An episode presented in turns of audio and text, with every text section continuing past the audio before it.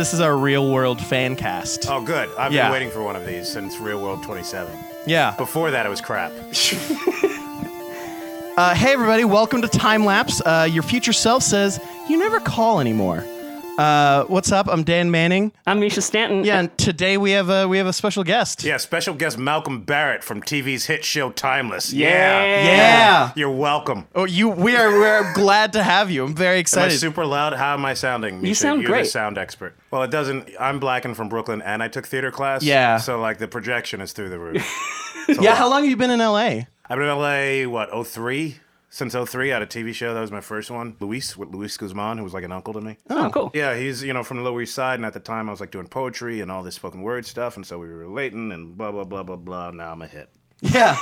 No, I mean, how's your like? You're doing other stuff. You- You're not just on TV's Timeless. How's how's being a rapper? Being a rapper is great. It's Yeah. uh, it's a real easy way to uh, say things that rhyme. Yeah, no, I'm actually working on what is probably my third album. I've had one solo album, two duet albums or dual albums with my man Brandon Scott, who I've known from NYU, who Misha knows, um, is in the theater company with me, which is how I know Misha. And so we're working on our second album. We're called Sin City. Tentatively, I think we're going to change our name to Verbal and Icarus. But we have our new album, Funhouse. And so a friend of ours, Dina Solonow, hmm. Approached us and said, Look, there's all these themes um, and stories in your music. What if we turned it into a play, a stage play, a stage performance, something like that? And me and Brennan trust her implicitly, and we said, Hell yes. So uh, May 5th and May 6th at uh, Highways Performance Space, you'll be seeing uh, Funhouse, the Sin City musical. We have you on on this show. but, Like I like hanging out with you just Yeah, whenever, sure. but we're here because it's Oh, a you time a- travel show. You have an express purpose. Yeah. So all like, right, tell- sure. Tell, us about Timeless. Tell us about Rufus. So the character is Rufus Carlo. I'm going to show called Timeless on NBC. Basically, I work for a private company that builds a time machine. I'm one of the engineers and the pilots. It gets stolen by a bad guy, and so the government comes down and brings an unlikely trio of myself. Abigail Spencer plays Lucy Preston, who's our historian, and our soldier played by Matt Lanter, uh, whose character's name is Wyatt Logan. So it's us. Basically, every week we go to a different time period, different historical event, see different major, minor players within historical history, many of whom have untold stories. One of the reasons why Eric Kripke did it is that the most interesting stories are going to be the ones we haven't heard. So that's why when we go into the past, every episode deals with sort of a main event or a historical event you may have seen, but then we'll uncover all the stories, such as like the fact that the uh, plan to kill Lincoln was a bigger conspiracy, the fact that the Lone Ranger was based on a black man. We looked at um, all these sort of things, the fact that Al Capone had a brother who went into law enforcement, all these sort of untold stories and chapters of history that are bigger footnotes than you'd ever expect. You're the scientist in the uh, in the Timeless crew. Uh, I mean, Lucy is the, the person who, who goes around and spouts a bunch of fun facts, and Wyatt has some guns.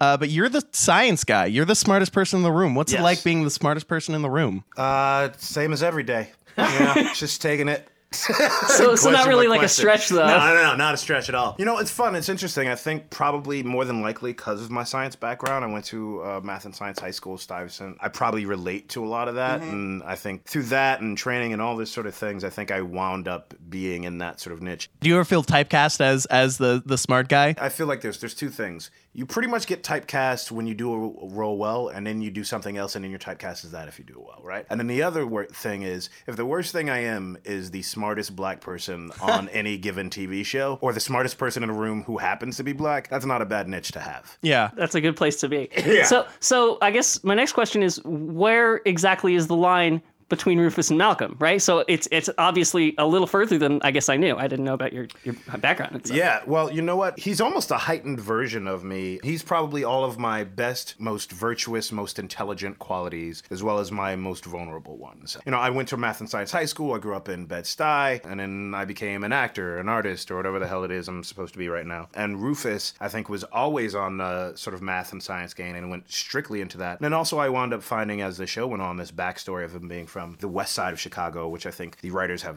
family there and, and know about, I guess, how dangerous that neighborhood can be. And so that's sort of uh, Rufus's background, which I caught flack. I don't want to say a lot of flack, but I remember somebody saying, like, oh, it felt stereotypical to have him come from that sort of background. And for me, what I found interesting, because I could have fought that if I felt like it, but what I found interesting was that, yes, you can come from all sorts of backgrounds and still be the most intelligent person in the world. And also, that's kind of me. Is that Yeah. I grew up in the hood and then I was a smart person, so I can't like um you know I can't I can only speak to so many stories, and that story was truest to me. So uh, the time travel on the show, very briefly, listeners of time lapse will know the difference between fixed time and mutable time. Time lapse is obviously mutable time, where Yes. uh, every week you're going back to a historical event and you're changing something. Usually, your team is on the side of like preserve most of it, Yes, but little things even end up getting changed.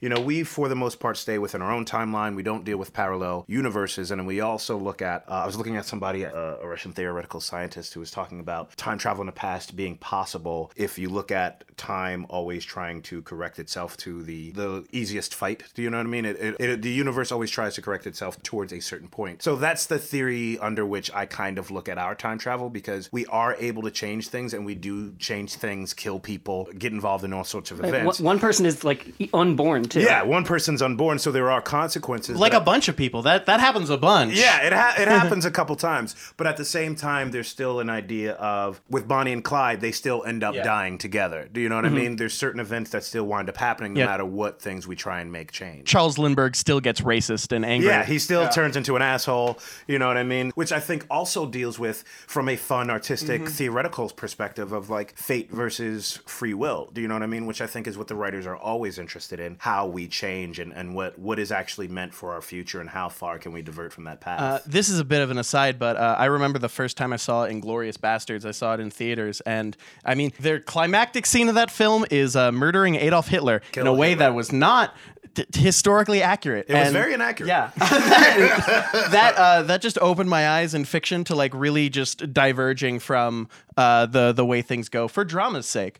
Like, Yeah, I mean, look, that's a that's artistic license, right? And you try and do it within a way that feels responsible and interesting. I think you guys are doing a really good job of of being responsible with what's going on. I mean, Misha has to say that because I don't have to say that. I don't have to say anything. this is right. You my know show. Yeah. All right, all right, all right. Okay. Yeah. You want to not say anything? I, I when I when I saw the the posters for the show, I said, "Oh, I'm glad I'm glad Malcolm Barrett's getting work because I hadn't seen you since Better Off Ted." Uh, but then after that, I said, "Really, guys? Really, seriously? It's like the same thing as our show except hokier." And then I watched it, and I was legitimately impressed. I went out of my way and I said, "Oh my god, this is actually kind of good. I don't hate this as much as I was expecting to." Good. You know, this Yeah. is the, this is the show we founded because like we're time travel fiction snobs, and we were like, oh yeah, okay. Oh, good. You know, you can't win everybody over, but you want people to respect where you're going with stuff. You know what I mean? Yeah, I love the small historical figures that you all pull out. Uh, Josephine Baker, I believe. Josephine Baker. Yeah, Josephine Baker Very is minor. awesome. yeah. No, but uh, you're you're you're always pulling out these I don't know history stories that aren't told that often. I This think that's true. it's This important about going back in time because our conception of let's say. Uh, 1963, the JFK assassination. It is Dealey Plaza. There's there's all of these scenes that we have set up in our head, but like people still had to go to the store. Like people went to work, they like had to make some donuts. Mm-hmm. Like sometimes, you know, th- there's a fireman who had has his own stories. Yeah. Like I don't know. There's a million different stories. Yeah. One I really liked was the Abraham Lincoln episode. I just really love that there was a moment where Rufus gets accosted by a bunch of black soldiers and is like, "Hey, write this letter for me." Like, "Hey, you you know how to write, right? Write this letter." Because all of that was happening all the time, and you just you never hear that story. Yeah, you don't hear that story. I mean, in within the letter, you know, the soldier actually says to me they were caught with a human trader or, or something to that extent, which was a way of calling out these slave owners, which was like just sort of a crazy thing of like it's these people who suddenly have an opportunity to find their family and get them back, which is a harrowing tale that is, you know, I, I love telling this because look, I, I I'm tired of seeing slave stories. Yeah. You get you get kind of over it and you know, you get inundated by, you know, material and you know, people tell it because it, it, it does continue to be relevant, but it's great to be able to tell certain stories in a new way. So to be able to tell about these Union soldiers and to be able to tell about all of these people who had to reconcile their lives after being slaves and all these people who are more than that and, and trying to continue to be family men and fight in a country that still won't even allow them in the same rooms as these other men who didn't fight for the country Yeah. is just an amazing thing to do and to be able to do it without hitting people in the head. I mean that that's Yeah, I mean we're we're still fledgling creators, so sometimes we hit things a little on the nose, but like we're still it's cool. You, you guys are doing a really good job. Um, However, there's one point I do want to talk about on the show. Go, go. Is it is it the journal? It's the journal. Oh my Let's god, go. the journal. Let's go. Okay. Let's go. So Lucy's journal. Keep in mind, I don't know everything. by That's the way. fine. You are not the the writer of the show, the showrunner of the No, show. I, you know, you know what? They actually keep secrets between us. When we first started the job, they would tell. Oh, yeah. They would tell backstories to just like there was a backstory they just told me about myself that they didn't. They waited till the other actors left out of the room. So I don't know everything. So Oh. Okay, go. okay. Episode one, we learn that Garcia Flynn, the Bad villain, guy. the bad guy of the Yes. show, um, ostensibly, uh, Uh-huh. He has a journal written by Lucy, Mm-hmm. right? Like from the end of your adventure, from the end of your time jumping through time that is guiding all of his actions and tells him where to go. Mm-hmm. But we've established that this isn't a fixed time universe, right? Things change, even if it's small things. Every time you jump back in time, something's going to change. Showing Lucy that journal changes how she approaches the journal to the point where how can you possibly imagine that it's going to be the same thing? Well, here's what I believe. Okay, You don't know Lucy's plan when she writes the journal. that's true. And then also, if you actually look at the journal, it's not written in a linear fashion. So it's not like her going, here's A, B, C, D, and what should happen. A lot of it is loose clues to things. So there's a possibility that she's mimicking what she saw. Mm-hmm. There's a possibility that she's adding to what she saw and changing things.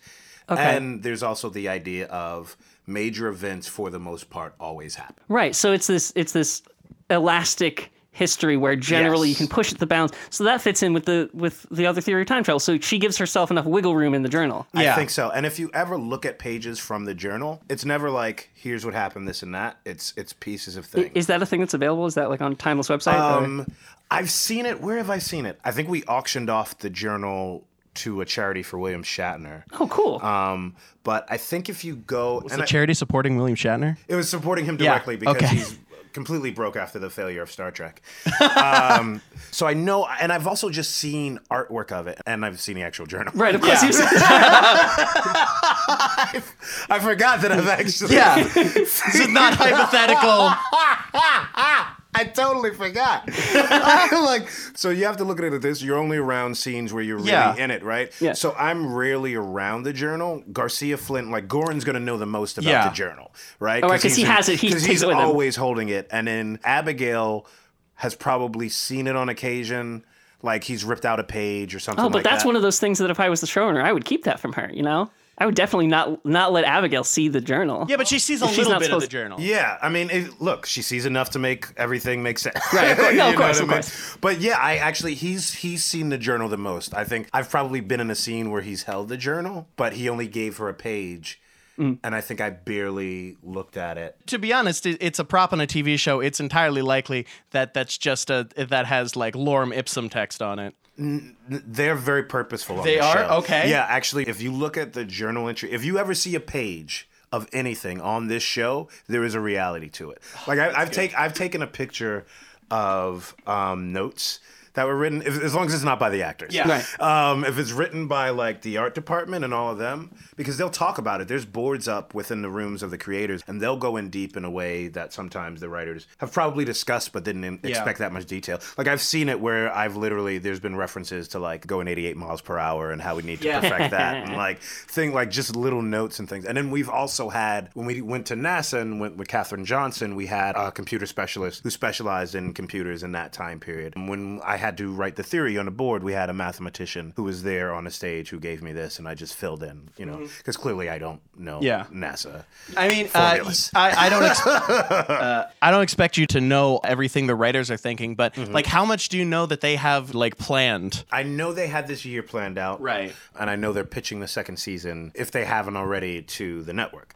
So I know they've got at least an arc for a certain amount of episodes for this. Writers will do what they call beating out episodes, where they'll finish an episode, then they'll finish another. Yeah. And they'll get an arc of a story, and then they'll assign writers. And they usually alternate writers on our show. Usually everyone gets at least two episodes. So they have an idea. And so, like I said, they've told different things to us. And so it's an incomplete picture. And then they'll figure stuff out. They'll figure out what works, what doesn't work, and, and, and perfect things and make things better. Uh, I, I'll be honest. I would really like to see that because the first season of Timeless really ends on a nice cliffhanger, just a really juicy, big cliffhanger uh, that. Uh, Sure would like to know what's Yeah. what's Uh, going what's on going on there. with that? So I'll, I'll, I'll tell you this. I'll, I'll help clarify because some people were were unsure. I'll tell you a little tidbit. So for those if you're not ready to hear the the season finale Oh, yeah. of uh Timeless, this is spoiler alert. This is a real spoiler alert. I'm letting you know now. We'll play the Ready? spoiler horn.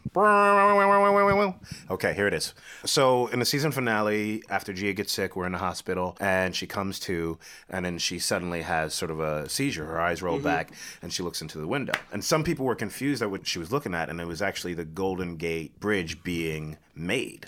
Oh, okay. All right. Some Oh. people weren't oh. sure if it was destroyed, Yeah, if it was post-apocalyptic. Now, let me tell you the story behind that. What it was supposed to be was she was actually supposed to go back in time, like you'd see her in a hospital from the 40s, exact same place, just in the 40s, and mm-hmm. you couldn't tell if she was really there, if she was just seeing it, if it was just a vision. We ran out of time.